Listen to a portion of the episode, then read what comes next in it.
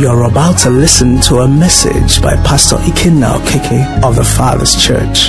This message will challenge, encourage, and propel you to fulfill your purpose and live that life that God originally designed for you as revealed in His Word. Be blessed as you listen.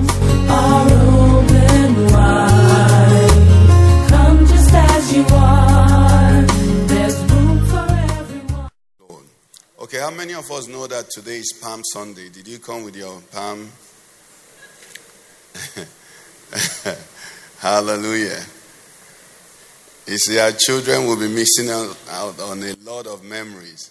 You know, these are memories we had growing up. This particular Sunday was the Sunday that you went, you know, with some leave to church. Okay? Praise God. And you know, the memory was there. The only problem is that it meant nothing, it was just a memory. You know, we just said it was Palm Sunday, and we knew that after Palm Sunday is Easter Sunday. Praise the Lord. And we're going to eat rice, and we're going to, you know, have some, you know, festive activities. Okay? But um, as time goes on, we want to find out why things were done, how it was done, and look into the Word and see what the Lord is saying to us. Praise the Lord. So this morning, by the help of the Holy Spirit, we want to look at the account in Matthew 21. We'll read, you know, verse 1 to 17. We'll see what happened at that particular time that we celebrate and we mark on this day. And if you have your Bibles open, I'd like you to read with me. Praise the Lord. Now, when they drew near Jerusalem and came to Bethphage at the Mount of Olives, then Jesus sent two disciples, saying to them, Go into the village opposite you, and immediately you will find a donkey tied and a colt with her. Loose them and bring them to me. And if anyone says to you, You shall say, The Lord has need of them, and immediately he will send them.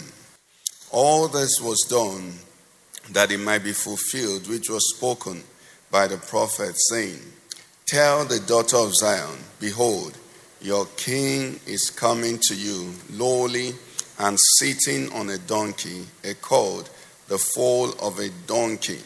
So the disciples went and did as Jesus commanded them. They brought the donkey and the colt and laid their clothes on them and set him on them. And a very great multitude spread their clothes on the road. Others cut branches from the trees and spread them on the road. Then the multitudes who went before and those who followed cried out, saying, Hosanna to the Son of David. Blessed is he who comes in the name of the Lord. Hosanna in the highest. And when he had come into Jerusalem, all the city was moved, saying, Who is this? So the multitude said, This is Jesus, the prophet from Nazareth of Galilee. 12. Then Jesus went into the temple of God and drove out all those who bought and sold in the temple, and overturned the tables of the money changers and the seats of those who sold doves. And he said to them, It is written, My house shall be called a house of prayer, but you have made it a den of thieves. Then the blind and the lame came to him in the temple, and he healed them. But when the chief priests and scribes saw the wonderful things that he did, and the children crying out in the temple and saying, Hosanna to the Son of David, they were indignant and said to him, Do you hear what these are saying? And Jesus said to them, Yes, have you never read, out of the mouth of babes and nursing infants, you have perfected praise. Then he left them and went out of the city to Bethany, and he lodged there. Father, we thank you for your word. This morning, we are privileged to gather as your children to look into your word. You have drawn us by your spirit. We ask that you teach us by your spirit. Open our understanding. Speak to each and every one of us in our own language. Let us know and hear what your spirit is saying to your church today. Lord, we have come from diverse situations and from different circumstances, but we know that your word discerns all. Let everyone, O Lord Father, hear. Let everyone receive. Let everyone be blessed. Even as we continue to the partaking of the broken body and the shed blood of our Lord and Savior Jesus Christ, let us be full beneficiaries of all that our Father has gifted us through His Son Jesus Christ. Thank you, our Father. Thank you, our God. For in Jesus Christ's name we pray. Amen. Praise the Lord. Hallelujah. Okay, so it's a bit, you know, um, interesting and long, but we're going to take it one after the other. Now, the first thing we want to see from here is this. We call it a miracle, we call it an instance, but it's a lesson for every one of us. The Bible said Jesus called two of his disciples and sent them into the village opposite and said, When you get into that village, you're going to find a donkey tied and a colt with her. And he said, When you do that, lose them and bring them to me. Praise the Lord. Now, when we read the Bible, we have to, you know, readjust to our times, okay? And what it is now is that Jesus says to you, go to central area. You're going to see a car shop on your right. When you enter that car shop, start the Range Rover that has never tear rubber and the uh, junior range was sports range. He said, "Drive it down here. I want to go on a ride." How many of us will go? None of us, right? Praise the Lord. You know, we are believers, but you can see that we really don't believe. We are the level of understanders or agreeers. Do you understand? If you understand it, you do. If you agree, you do. But believers don't have to understand. All believers need is Has He said it? Did He say it? Picture it. He didn't even tell them the name. He just said, Get into the village. You're going to see a donkey tied. And they called with that. He said, Lose it and bring. In one of the accounts, he said, if, if they ask you, tell them the master has need of them. So, Master, who is this person we're going to see? You don't know. Praise the Lord. But we find that these two disciples went. Why did they go? Over time, they had been with Jesus and had come to realize that this man that they are following does not speak empty words. Praise the Lord. He does not what? Speak empty words. And for you and I, we can't be freed from that responsibility of believing Him. One of the things we've learned here is that the Bible says, in the beginning, God, our God, my God, your God, what did He do? He created the heavens and the earth. Do you believe that? Praise the Lord. If He created the heavens and the earth, has He retired? Has He resigned? Has He ceased to be God? Has He been overthrown? He hasn't. So he abides as God. He remains. He says, I'm the Lord, I do not change. So if that God is my God, and I believe him, on Wednesday we're looking at Hebrews 11 6. We said, He that comes to God, of, first of all, it says, without faith, it is impossible what? To please God. And this is what we are talking about faith. Go into the village. Okay, your bro, you say, okay, go to that organization, tell them you need a job, and that you need it immediately. And you say, uh, uh, Pastor, who should I ask? Who should I request to see? He said, just tell them. And you say, but I need a name. He said, just go and tell them. Praise the Lord.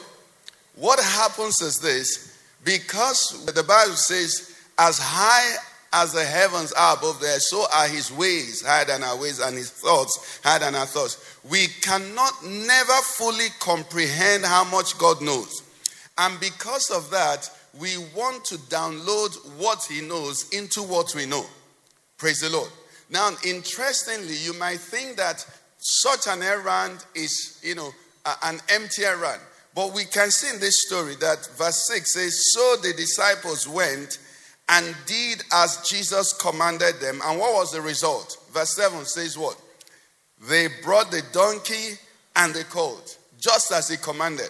Now, the possibility of this, if we start to analyze it from today to tomorrow to yesterday, without obeying, we would never find this conclusion.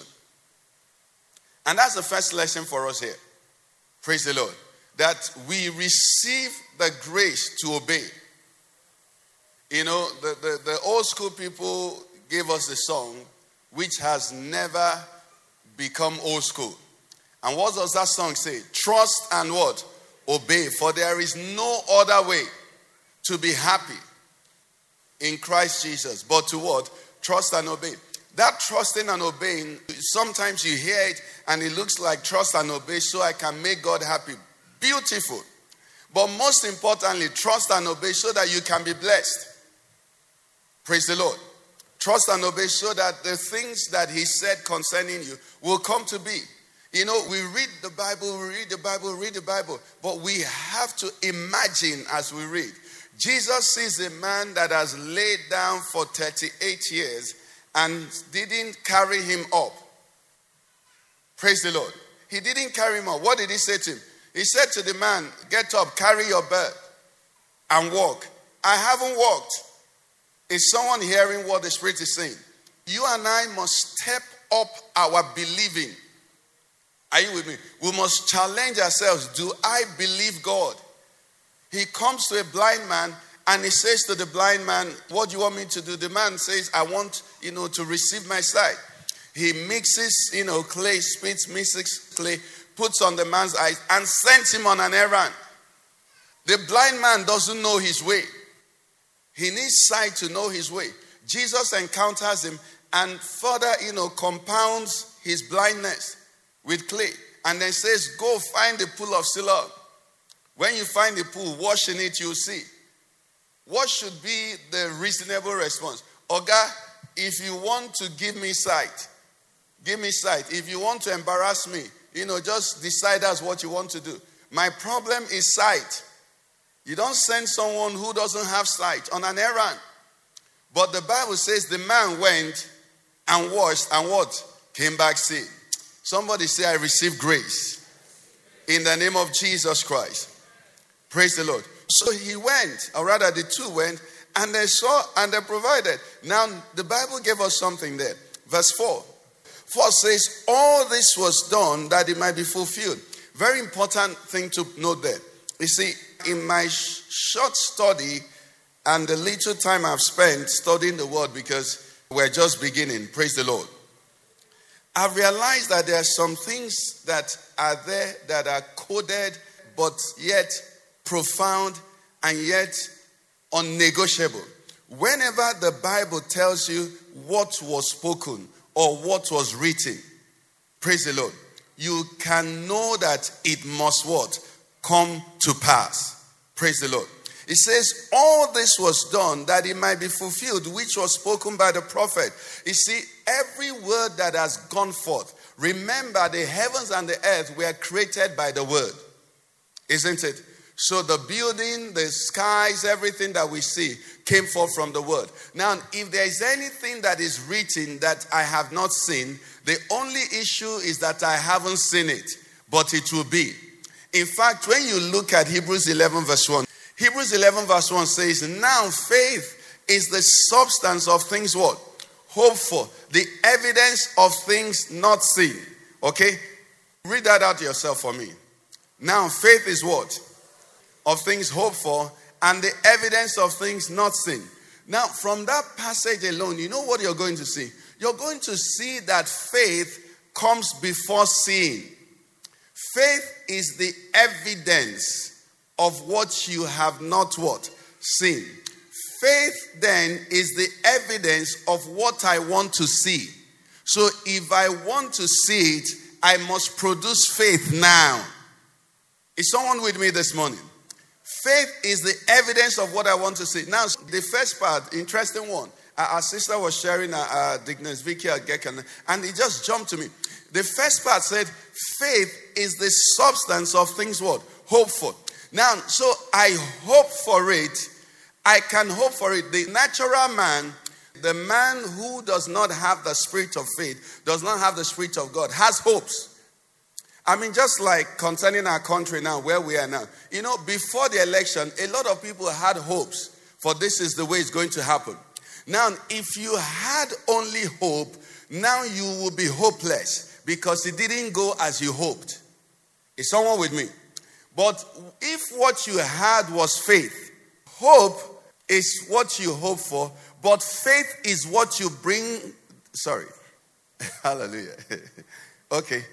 I said everyone has hope, right? But not everyone has faith. Why? Because faith comes by what? The word of God. Okay, the Bible says faith comes by hearing and hearing by what? The word of God. And we've established that for you to have faith, you must believe that God speaks and it comes to what? Pass. So all of us have hope. But when we all have hope and the things don't come out the way we hope for, we become disappointed. We become disoriented. We become, you know, depressed and all of that. So that's why you see in Nigeria, a lot of people are downcast, a lot of people are depressed, a lot of people are disappointed. Why? Because what they hoped for did not what happen. But when you have faith, you now understand that faith is now the holding power of what you hope for. So, what I hope for is not going to come to pass just because I hope for it. It's going to come to pass. Why? Because I have confidence that the God who speaks and brings it to pass will do what? Will bring it. Let me prove it to you. The Bible says, Abraham, contrary to hope, in hope, what did he do? Believed. Because a time comes when hope cannot hold again. The only thing that holds what is faith. Because Abraham, when the promise was made to him that he was going to be a father of many, he looked at Sarah and he saw that Sarah still had some life in her. And he had some life. But as time went on, hope left. So he had to take hope and keep it aside and hold only to faith. Somebody this morning, there's things God has spoken to you and hope has finished. But faith never finishes. Praise the Lord, somebody.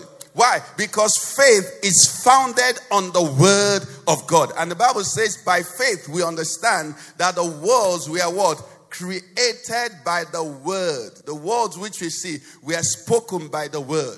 So that the things which are seen did not come from what? Things which are visible. So by faith, you know that what you had hoped for, even though hope has crashed, faith will bring it to pass. Somebody say, Amen.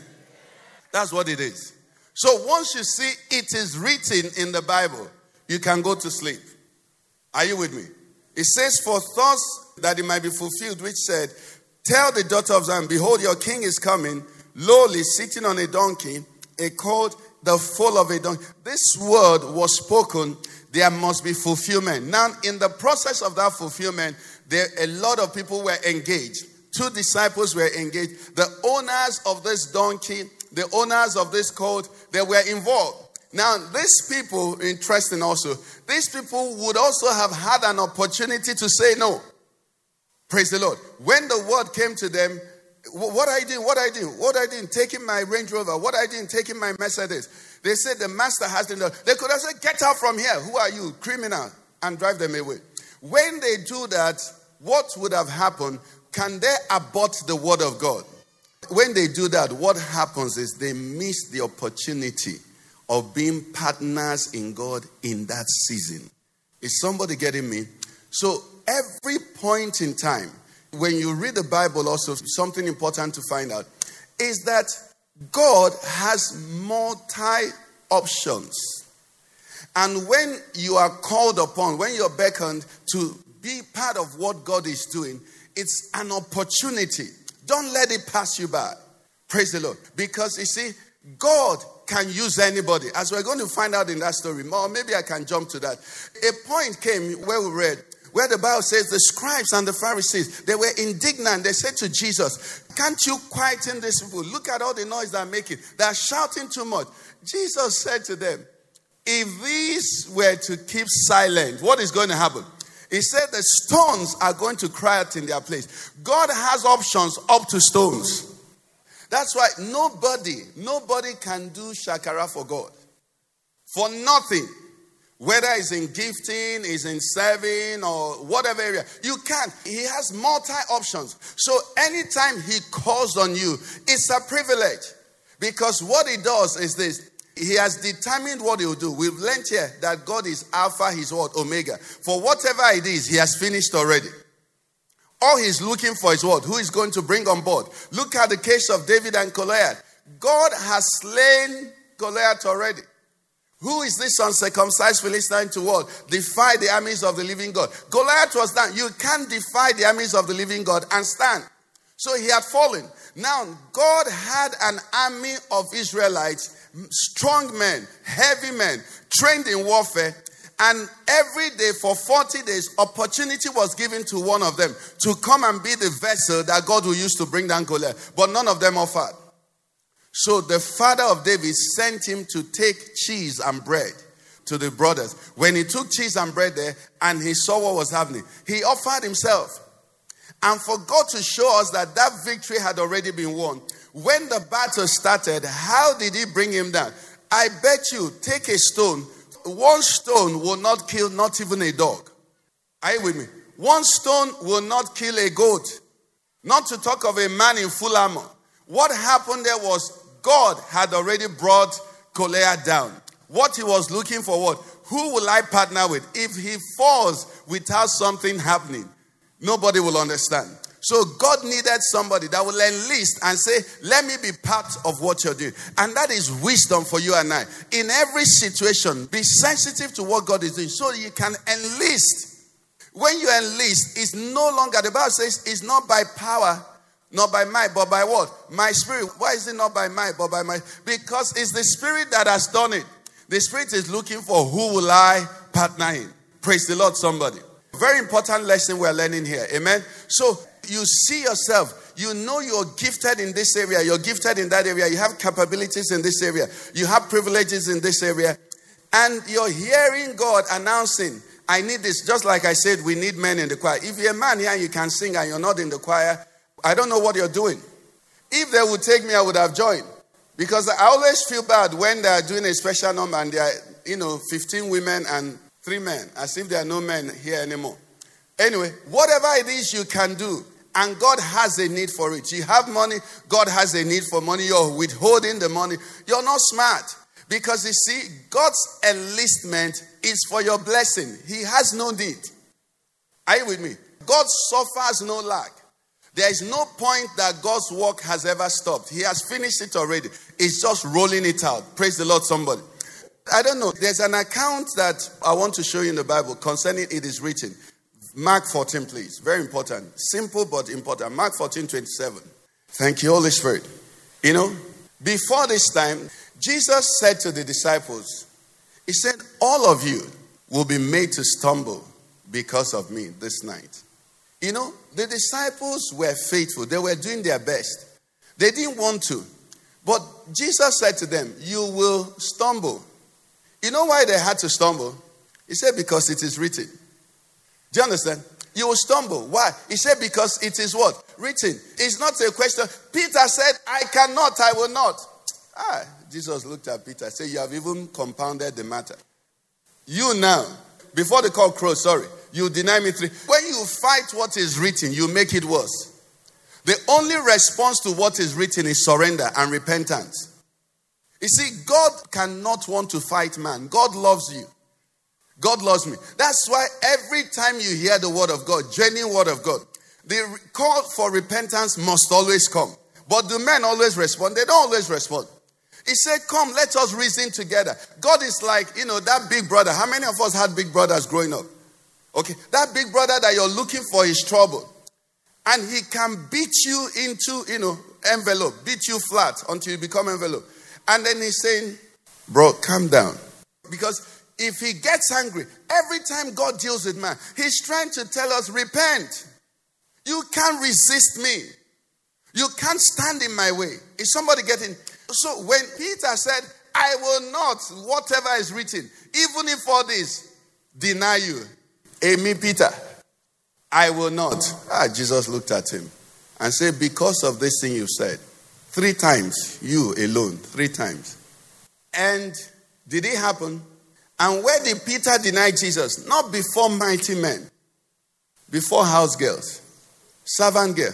Ah, Peter, I saw you, you walked a miracle. He said, Sophia, I don't even know what you're talking about.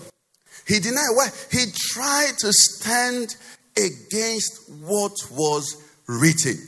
And nobody has ever succeeded. What you do is you submit to what is what? Written. And when you submit, the mercy of God, it says, humble yourselves under the mighty hand of God. What is he going to do? You know, God is amazing. You read the Bible, there this, I think it was um it's King Ahab. Very wicked king. We know Ahab, the husband of Jezebel. Very wicked king. Ahab was terrible in the eyes of God. And then God sent judgment to Ahab. This and this is going to happen. And the Bible says Ahab fell down and asked the Lord, Lord, have mercy. God sent the prophet. I'm sure that prophet would have been wondering, God, what are you doing? He said, Can you see how Ahab has repented before me? He said, Go and tell him I won't do it again.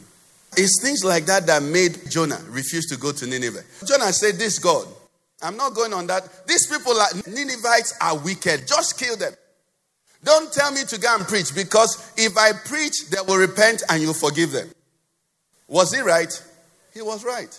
So Jonah knew that the only way Nineveh will get their just judgment was not to hear the word of God. So he refused, he ran away.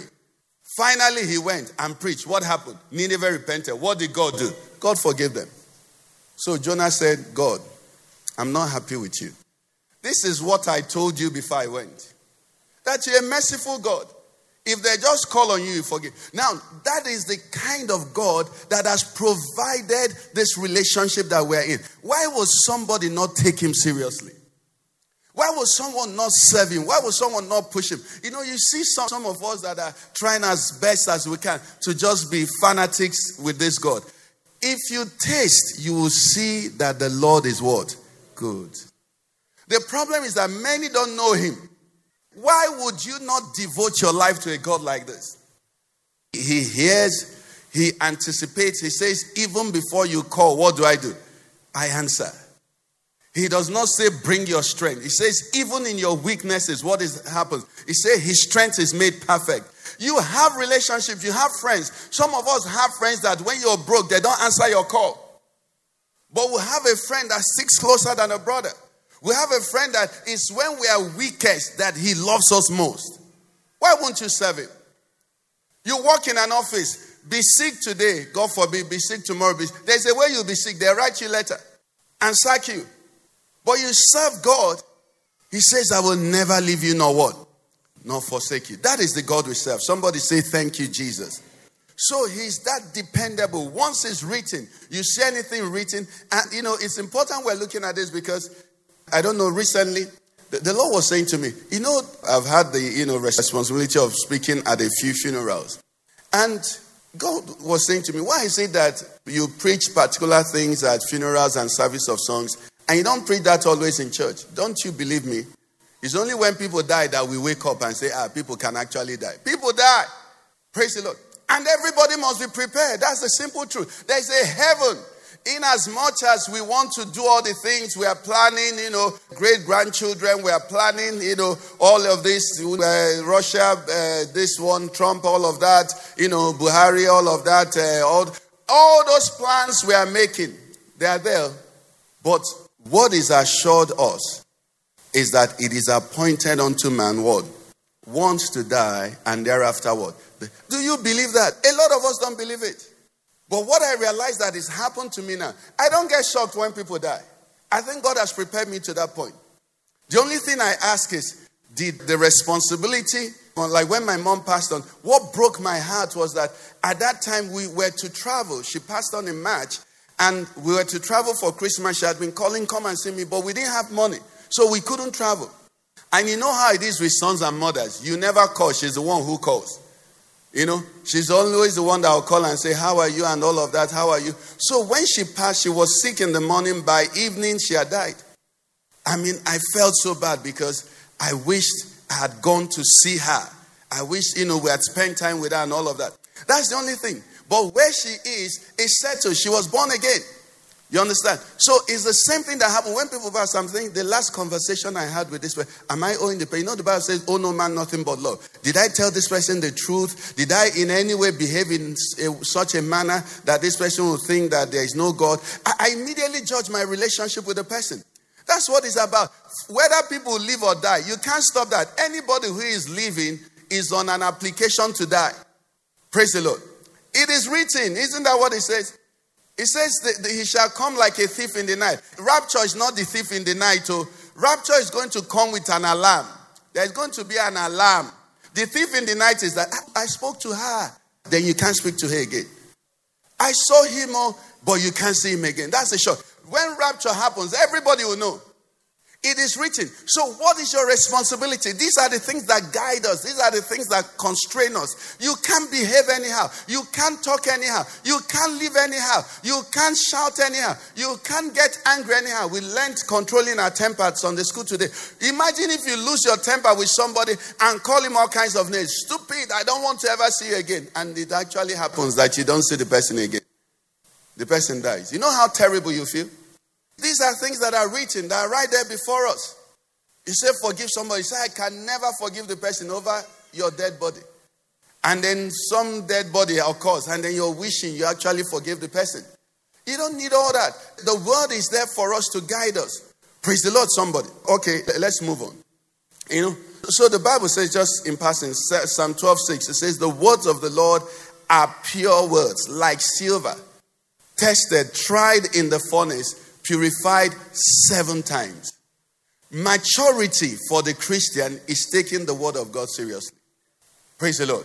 There's a translation there, uh, uh, Psalm 12 6. Can you give us the Living Bible?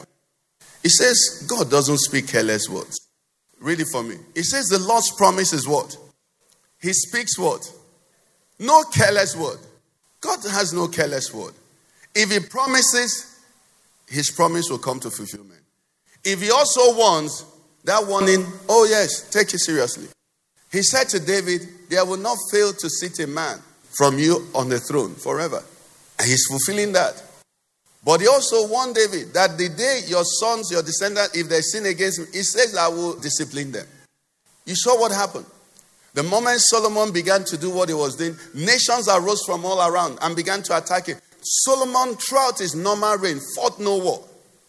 Because the victories uh, David had won provided security, prosperity, economic and otherwise for the nation. But the moment he started, you know, getting into idolatry and all of that, enemies began to arise. But they didn't set him fully until his son took over. When Rehoboam took over, immediately 10 tribes were taken away. Why? Because God is faithful to his promises. He's also faithful to his warning.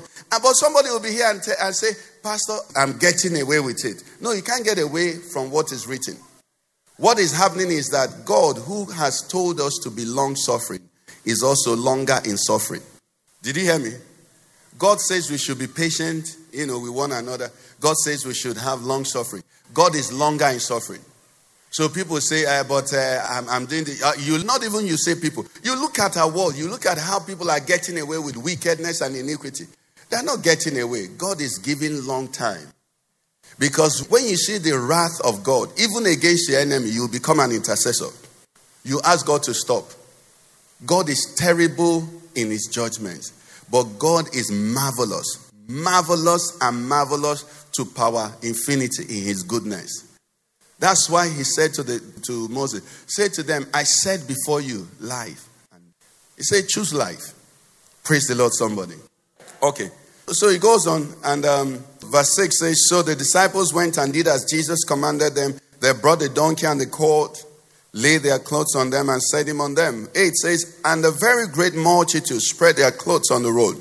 Others cut down branches from the trees and spread them on the road. This is what you know the traditional churches do on this particular Sunday, which is good.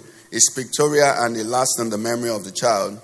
And then he says, Then the multitudes who went before and those who followed cried out, saying, Hosanna to the Son of David. Blessed is he who comes in the name of the Lord. Hosanna in the highest. Then says, And when he had come into Jerusalem, All the city was moved, saying, Who is this? So the multitudes, note, he kept telling us the multitudes, they were all speaking with one voice. He said, This is Jesus, the prophet from Nazareth of Galilee.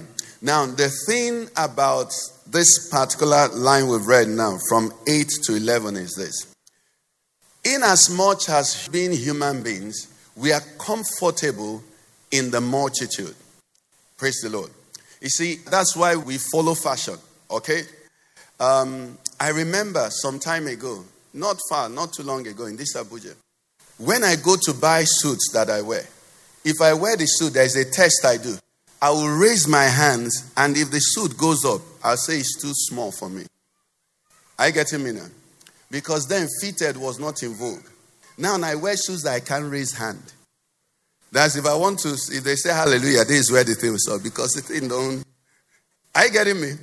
Those days, I just I say, okay, let me. If I raise my hand and any part moves, I say no, it's too tight. So I get the one that is big enough so I can, you know, do all kinds of things inside, and the suit will be standing. What has happened is that over time, more of the people I see are wearing the tabas, defeated. Are you with me? As human beings, we like to do what everybody is doing. It's a comfortable place to be. So when the multitude started doing what they were doing, it was a pleasurable journey. They were all singing, they were all shouting, Hosanna, Hosanna, Hosanna. But the danger with what the multitude is doing or what the multitudes are doing is that many in the multitude don't know why they're doing what they're doing. Many don't know. What is at the back of what you're doing? My wife is an etiquette consultant. She'll tell me some things, and then I'll say why. They say because King John, when he wore his suit, the second button taught. You know, men now, let me teach you this one free of charge. When you wear two button suit, you don't button the second one. You only button it. Do you know why? They say King John was obese. So when he wore his suit, the second button won't close. So he'll manage to close. You see some people that when they close the first button, this one is hanging like this. That's how it used to be for. So because of that, it became a standard. So it became a standard. So if you wear it and button it, they say you're a bushman. The reason you're a bushman is because some obese man could not button his suit. Multitudes do things that they don't know why they do. I someone getting me? That's the danger. You do things you don't know. You're following. He said, just like the riot. You remember the riot when they wanted to stone uh, Saul? And then he said, people just joined and were shouting. They didn't know what. Why are you shouting? They said we are shouting. That's the danger with multitudes. You like crowds. That's also what's happening in a time. So you get to an environment and you say, ah, people go there. Because people go there, you go there. And because you go there, more people will also go there. In fact, I, I, someone told us some time ago in this Abuja, uh, um, Ivy, your friend that opened the Southern Fry, he said he opened this uh, restaurant, uh, this fast food joint, and he gathered all his friends that had beautiful cars, you know, and parked in front. That's business, you know, cue for anybody who is a businessman here. And hired his friends' cars that they were not driving. Just come and park your cars in front. And when people are driving past a new fast food joint, okay, They've never tasted the food, but they see all the cars back there. They say, ah, correct guys, they go here. They all get it. Then as they come in, more people will also what? That's multitude. Is the food sweet? People are going there. Why do you like it? He said people are going there. And then people will go there because you are going there. That's the way multitudes. But the danger of that is that because Christianity is no, no church goes to heaven. I hope you know that. No family goes to heaven. No nation, no tribe of people go to heaven. We are redeemed out of tribe and tongue, out of every nation. Amen. I said on Wednesday, and I have to repeat because we have a, a, more people here. I said nobody is going to go to heaven as an Igbo man. No, if you are not redeemed from the Igbo tribe, you can't go to heaven. If you're not redeemed from the Yoruba tribe, you can't go to heaven. If you're not redeemed from the outside tribe, you can't go to. It's Christians that go to heaven. But when you're redeemed, you have an origin. But that origin is what you were redeemed from, is not what you cling to. When you cling to something, you have not been redeemed out of it. If it informs your choices and determines your stand, you are yet to be redeemed because it will keep you from making heaven. The devil we are fighting is not a small boy. If lawyers today can win major cases that they should lose, you know, clear and clear on technicalities, the devil understands technicalities. Praise the Lord, somebody. So, Christianity is something that every man, that's why when the, the gospel was declared, it says, For God so loved the world that what did he do? He gave his only begotten son, that whichever people, is that what he said? He said, Whosoever. In fact, talking about the end, he said, Two shall be lying on the bed, and one will be taken, one will be left, to show you how private the faith is. Nobody gets into heaven because of his pastor. Nobody gets into heaven because of the church he attends. Nobody gets into heaven because of the association he keeps. No, you don't do that. It's personal. So you realize that this multitude, look at what this multitude did. What they did, some of us can't even do it. They said they took their clothes and what? Laid it on the floor for the donkey to ride on.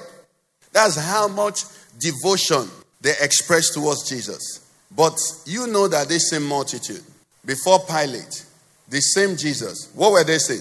Crucify him. Luke 23. Let's look at it. Luke 23, verse 13. That's why Lord Jesus Christ said he committed himself to no man. Luke 23, 13. He says, Then Pilate, I, I want you to see the audience, the people Pilate was discussing with. Then Pilate, when he had what? Called together the chief priests, the rulers, and the people. Now let's jump to 18 now. Let's see what they said in 18. How many of them cried out? The chief priests, the rulers, and the people. What were they crying out? All of them said what? At once, away with this man and release to us. Read 21. Let's jump to 21. They shouted, saying, Crucify him, crucify him. This was their decision. The same people just five days, four days earlier were saying, Hosanna. You see, that is why, brothers and sisters, personal revelation is not negotiable. At a season in your life, it's okay to say, My pastor said. Are you with me? At a season as a child growing, as a young Christian growing in your family, you can say, My mother taught me, my father taught me. But you must get to the point where you will say, The word of God says. Until you come to where it is to you what the word of God said and you submit to that word, you're not safe. The place of safety is where you know that this is what the word of God says. And it's not just safety in that direction, it's also safety in knowing who you are in Christ.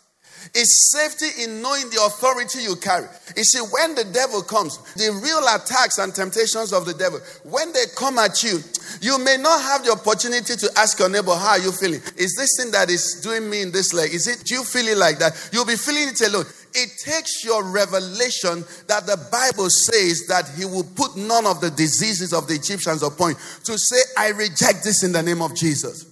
It takes your understanding to know that with the stripes of Jesus, you were healed. To look at symptoms and, you know, whatever it is, or even look at the report from the doctor and say, I believe God. Let me share a testimony. Many of us know our, our brother, Pastor Akin, who is, you know, relocated with the family to the US now.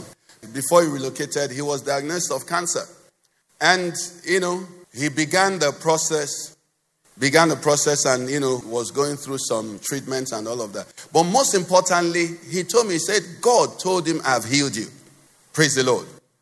Now in the time when this whole thing was going he's been confirmed cancer free now. Praise the lord. Let's give god praise for that. Completely cancer free now before they did the test to ascertain that he was confirmed cancer free he went to a church. And when he went to the church the pastor, the in law, sorry, told the pastor about him. And they called him for prayer. He said, I don't need to be prayed for. I have been healed. Did somebody hear me? You see, when you know God, people won't be putting saliva. You go from here to here to there to there to there to there. They say it's this side, you run. They say now here it happen. It's lack of knowledge of God. You don't know Him. Do you understand? You know His work, so you're trying to see. But when you know him, Abba, he will speak to you. Praise the Lord. The Bible says, In quietness and confidence shall your strength be. In returning and rest shall you be saved. When you know God, there's a strength that establishes from inside. You know what He has said. You know He is your healer. You know He's your provider. You don't need to go for 17 days on the mountain. He's not on the mountain, He's in you. You don't have to follow this man. Follow the, you know, I feel sad when I see born again Christians. I mean, I'm a man, you come here and you listen to me preach. Beautiful. It, wherever you're going, go for the word. Don't go because this man is reigning. Who is here? Who is he to reign? Jesus Christ is the king, what?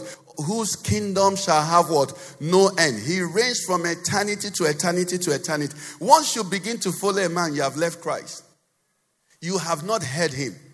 Jesus said, My sheep, they do what? They hear my voice. And what makes people run to those places? There are many. There's the one that raining now that people just go. And when you ask them why didn't that, he say, ah, there are 70,000 joining. You are not 70,000. No matter the thousands that enter, it's only you. Listen to me. How many of us bank with Zenith? Which one is the richest bank in Nigeria? Is it Zenith? Zenith. You bank with Zenith. Do you know how much money that is in Zenith account? How much of it do they mistakenly put in your account? Zenith is rich, Zenith is rich, Zenith is rich, Zenith is rich. How much is in your account?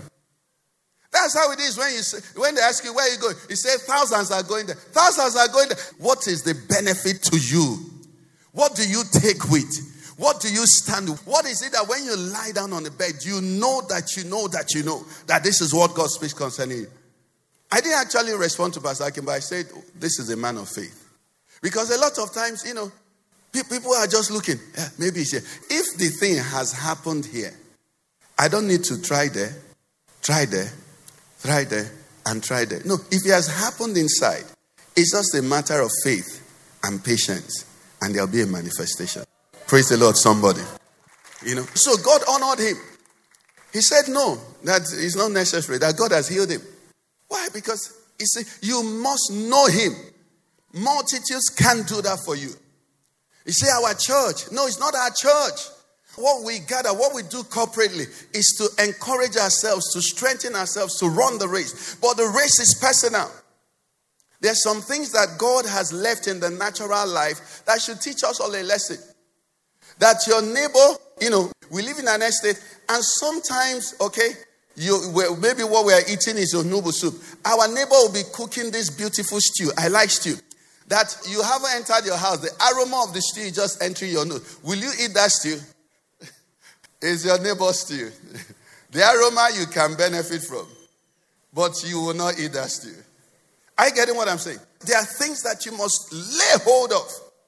And when you truly lay hold of it, what happens is that whether before Pilate or before the multitude, you will say, That is my Lord. Praise the Lord, somebody. Okay, quickly.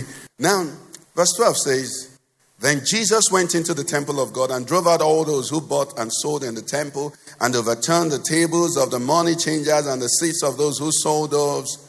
Okay, what is happening here is interesting. Before now, the Bible says, 10 says, And when he had come into Jerusalem, all the city was moved, saying, Who is this? When you read that, you know, it's not just saying, Who is this? It's said, Who is this? That's who is this new? This guy is reigning. This guy is trending. This guy is happening. That's what they were saying. Okay? At the height of that popularity, you know the next act Jesus does? He enters into the temple of God. And the Bible says he made a whip of cord and began to drive people out of the temple. Have you thought about that? Have you given it a thought? Everybody is just clapping, just clapping, just celebrating. And then what he does is the most unpopular. His PR, you know, managers will tell him, Jesus, what's wrong with you? This is a time to feed multitudes. This is a time to do some more wonders. The people are excited. And at the height of it, he goes into the temple and begins to do one of them. It was after he did it that they said, I have to kill this man. Why will he do that? Let me tell you why. Jesus said to us, I do nothing of my own. John 5 19. He says, I do nothing of my own. Whatever I see the Father do, that I do. Is that what he says there? He says, I say to you, The Son can do nothing of himself. What he sees the Father do, what? He said that's what he does. Now, at the time the multitudes were hailing Jesus, the Father said, This is next on the agenda. Now, to be spiritual, praise the Lord. How many of us want to be spiritual here? You cannot combine being spiritual and being light and being popular. You can't combine the two. Because you see, what will make you popular, to be spiritual means to be controlled by the Spirit. That's simply what it means. To be spiritual doesn't mean to behave spooky, it just means that this person is controlled by the Spirit. Okay? So, to be spiritual, you can't be popular at the same time. You see, popularity means you say what people like. You do what people like. You give them what they want. You say, ah, Pastor, the, you know that message you preached on, uh, on this thing? People liked it. And then I now do seven series. And we advertise it. Come and see part one to seven. Every Sunday we advertise. Because you got feedback that people liked it. Or you preach one. And they said, people, Pastor, that thing you preach, people were really angry. And then God says, preach it again. He said, but God, didn't you hear that people are angry? Do you understand? To be spiritual is to be controlled by the Spirit. Are you with me? So Jesus said, I can do nothing of myself. What I see the Father do, that's what I do. So I'm sure, you know, Jesus had his own way. If he had his way, that's not the time to cleanse the, the temple. He could have come back later, you know. But the Father said, Now, now that everybody's eyes are on you, go and do this thing. And he went into the temple of God and drove people out. And people said, Which kind of man be this? Ah, that's what began to turn their head and say, I don't understand though. Why, why is this spoiling business? But look at what he did in that temple. And you see that having the father's perspective, the first thing he says there is that he went into what? Where? Where did he go into? Thank you, my brother. It's the temple of God. Now, if you want to sell doves, go to the market and sell doves. If you want to do ex- money exchange, you know, go to the bureau de change and exchange. But the temple of God should not be used for buying and selling. Praise the Lord, somebody. That's what happens, you know, in our time now. And that's why a lot of people insult the church and, you know, call us all kinds of names. Why? Because we have mixed up the house of God with, you know, I, don't know what name to call it, but I'm going to explain that. We, we have mixed up the house of God. Some of us may have seen a video where a politician came into the church and sat at the back. Okay, and he was okay there. And the bishop of the church saw the politician and was begging him. First of all, asked him to come to an honored seat. And the man refused. The bishop knelt down to beg the man. And the man also knelt down to tell the bishop, I won't go. Now, what has happened is this we have made the church, you know, um, and maybe someone can help me with it. I don't know what we've made the church. I don't know. You see, so any little thing that happens in the world, they call us names. I've not heard anybody insult native doctors when things go bad in Nigeria. There is a Okija Shrine in Anambra State. I've not heard anybody say those Okija Shrine people that are useless. All these shrines in Anambra State, all these shrines in, uh, or whatever, all these shrines in Ogun State. You know, all these things that are happening there. You see, if it's in Singapore, they're just building roads. Why they're they not comparing traditional worship with development? Why is it only Christians that are blaming for development? All this ritual killing is not allowing us build railways. Go, go to Singapore, go to Japan. They don't do ritual killing. They, they're here doing ritual killing, and the country is not developing. Why are they not blaming them? Because we have opened the church, and it has become a market where people come for clout. Now, politicians that rig the election, that in Igbo they'll say or Koko. That means the goat and the fowl, no, will come and they give them mine. Praise the Lord. The Lord gave me victory. And everybody's looking. We know you rigged. Do you understand? And then the next, and the pastor will take the mic and pray that every enemy, anybody opposed to this, you fall and die. What have you done? You have converted the temple of God to a den of thieves. Now, you know what a den of thieves is? We're going to analyze that very well. But the, one of the first things that a den of thieves is, is where thieves are comfortable. Praise the Lord, somebody. Where thieves find comfort in their hideout, their secret place.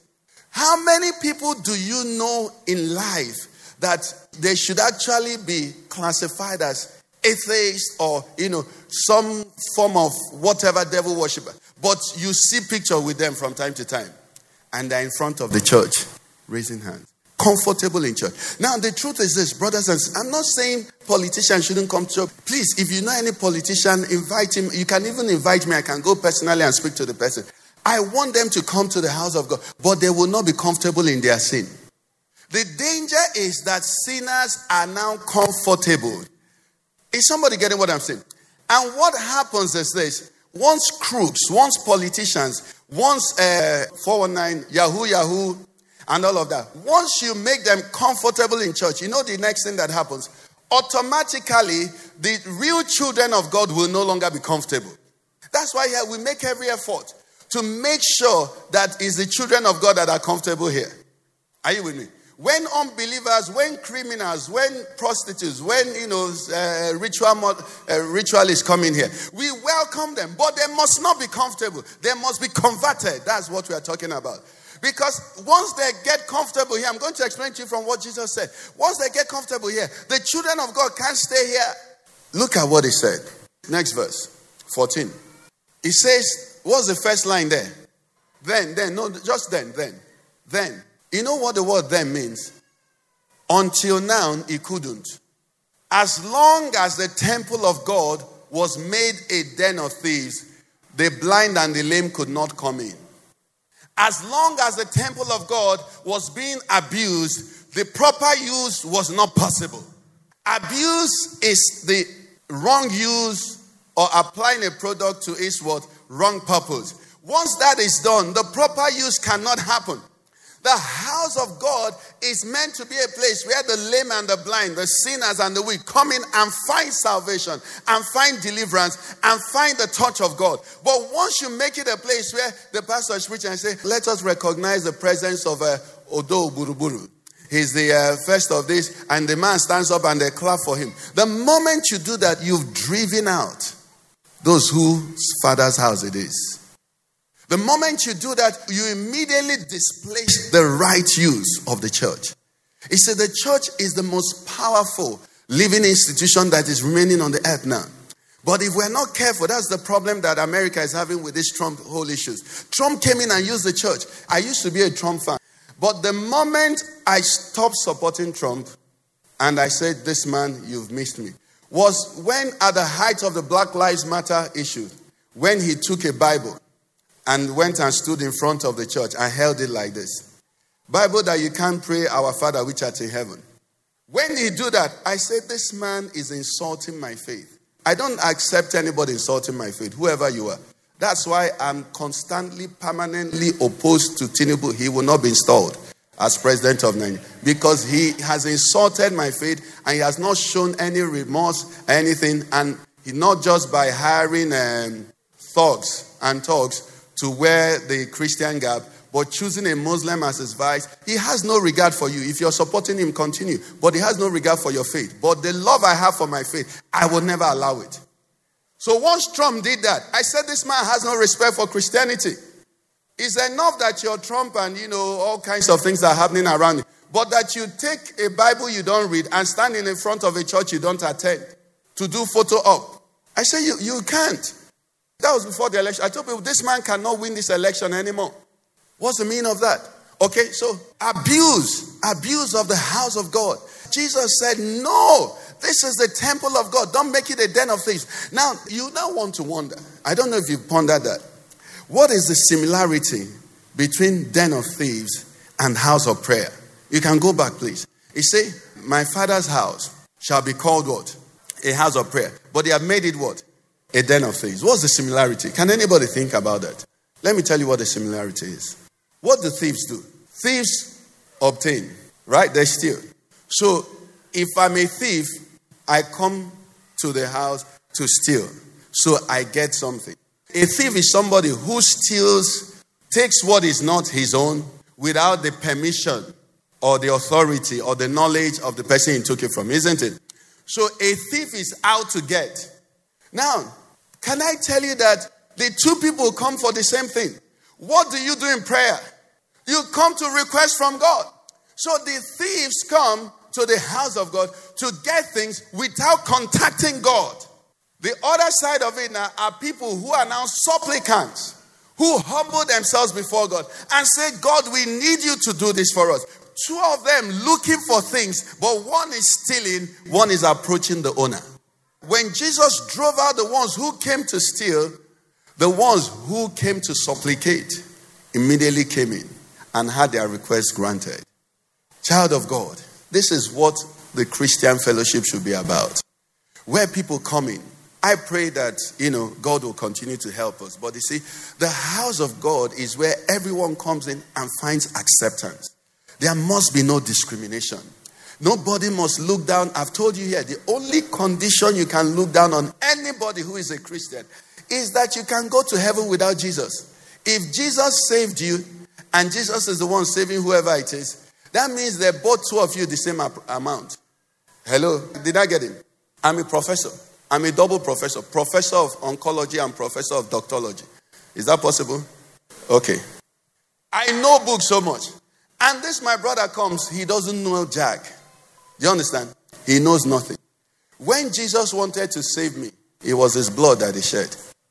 And without that blood, I cannot near heaven. With all my professorship. This, my brother that doesn't know Jack, when Jesus wants to save him also, how does he? The same blood. Both of us are riding on the same ticket to heaven. How dare I now look at him and look down on him? What is it that I have that makes me better than him? That's what the house of God is a place of acceptance. You bring all the money, you made the money, Abby, and then you donate it to church. And then we keep special seat for you in church. Then when some people come, James says, some people come, he says, sit there, sit there, don't come near here, sit there. You push them back. Now, Paul now says to you and I, he says, What do you have that you did not receive? Do you know, in essence, the more you have in this life, you're more indebted to God. In fact, if anybody shouldn't serve God, it should be the ugly, the poor, the wretched of the society because they are not owing God so much. But if you're looking as beautiful, just look at yourself now. You're looking this who is making you look like you're looking? Who is giving you the intellect you have? Who is keeping you? What does that make you? You're more a debtor. So if I'm owing more than my brother who is unquote less blessed, I should serve him more. I should regard him more. Let's rise on our feet. Today, we are going to make use of here as a house of prayer. We will not come to steal from him. The Bible says it is the Father's good pleasure to give us the kingdom. But some of us come into the house of God and want to just obtain and run away. Sometimes what we are coming to obtain are not material things. Sometimes we just come to obtain that sense of discharge. I tell my wife it's penance. You see, you can't stand being called a heathen. Some people can't stand that. So they must go to church. But when they go to church also, they can't stand being called this fanatic, this devoted. You can't stand it. So you come and obtain a sense of approval. Nobody can call you hidden. You went to church. You answer Christian. If somebody wants to describe you, they say he's a Christian. But you don't want that total surrender.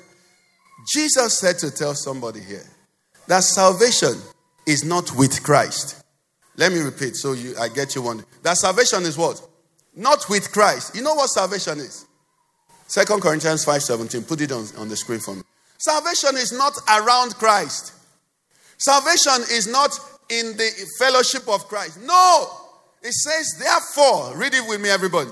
If anyone is where? In Christ. Two completely different things. In. When you're in, everything is in. Hallelujah.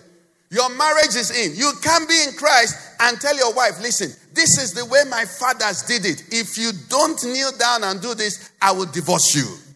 You have not entered Christ. Because when you enter Christ, your marriage will enter, your mouth will enter, your eyes will enter, your pocket will enter. When they say give to the work of God, you give like someone who is in Christ. You're not supporting God's work, He owns you. You're worshiping. The first mention of giving in the Bible is let us go yonder and worship. That's what it is. But the beautiful thing is that when you're also in Christ, time will fail me that when you're now in Christ also, if the mother is carrying the baby in the womb and the baby is hungry, does the baby go to the farm? What happens to the baby? The mother what? Supplies. Now, medically understand that in those cases where there's starvation, Somalia, and uh, where, where those places have had some, Ethiopia, you see those pregnant mothers that are malnourished. The babies in their wombs are not malnourished. You know why? As long as that baby is in the womb of that woman, every nutrient the baby needs, that woman must survive. She can be dying, you know. The baby will be taking it.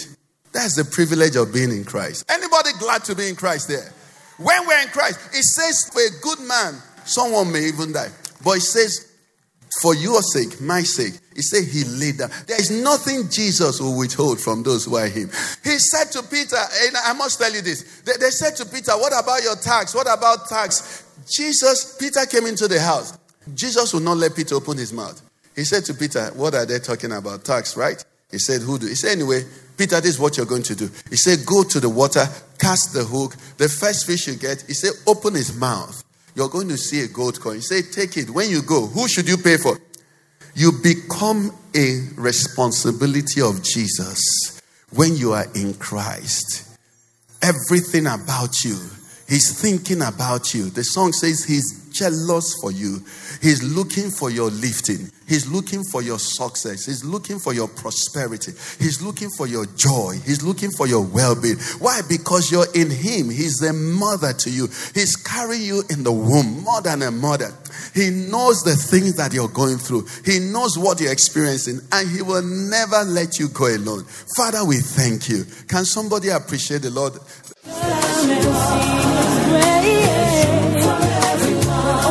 Been listening to a message by Pastor Ikenau Keke of the Father's Church. We are sure you've been blessed. We invite you to worship with us at Eden Center, Banex Gwarimpa Expressway, near Next Carry, Abuja. For telephone 0929090000 or 0703158804. You can find us online at www.thefatherschurchonline.org. God bless you.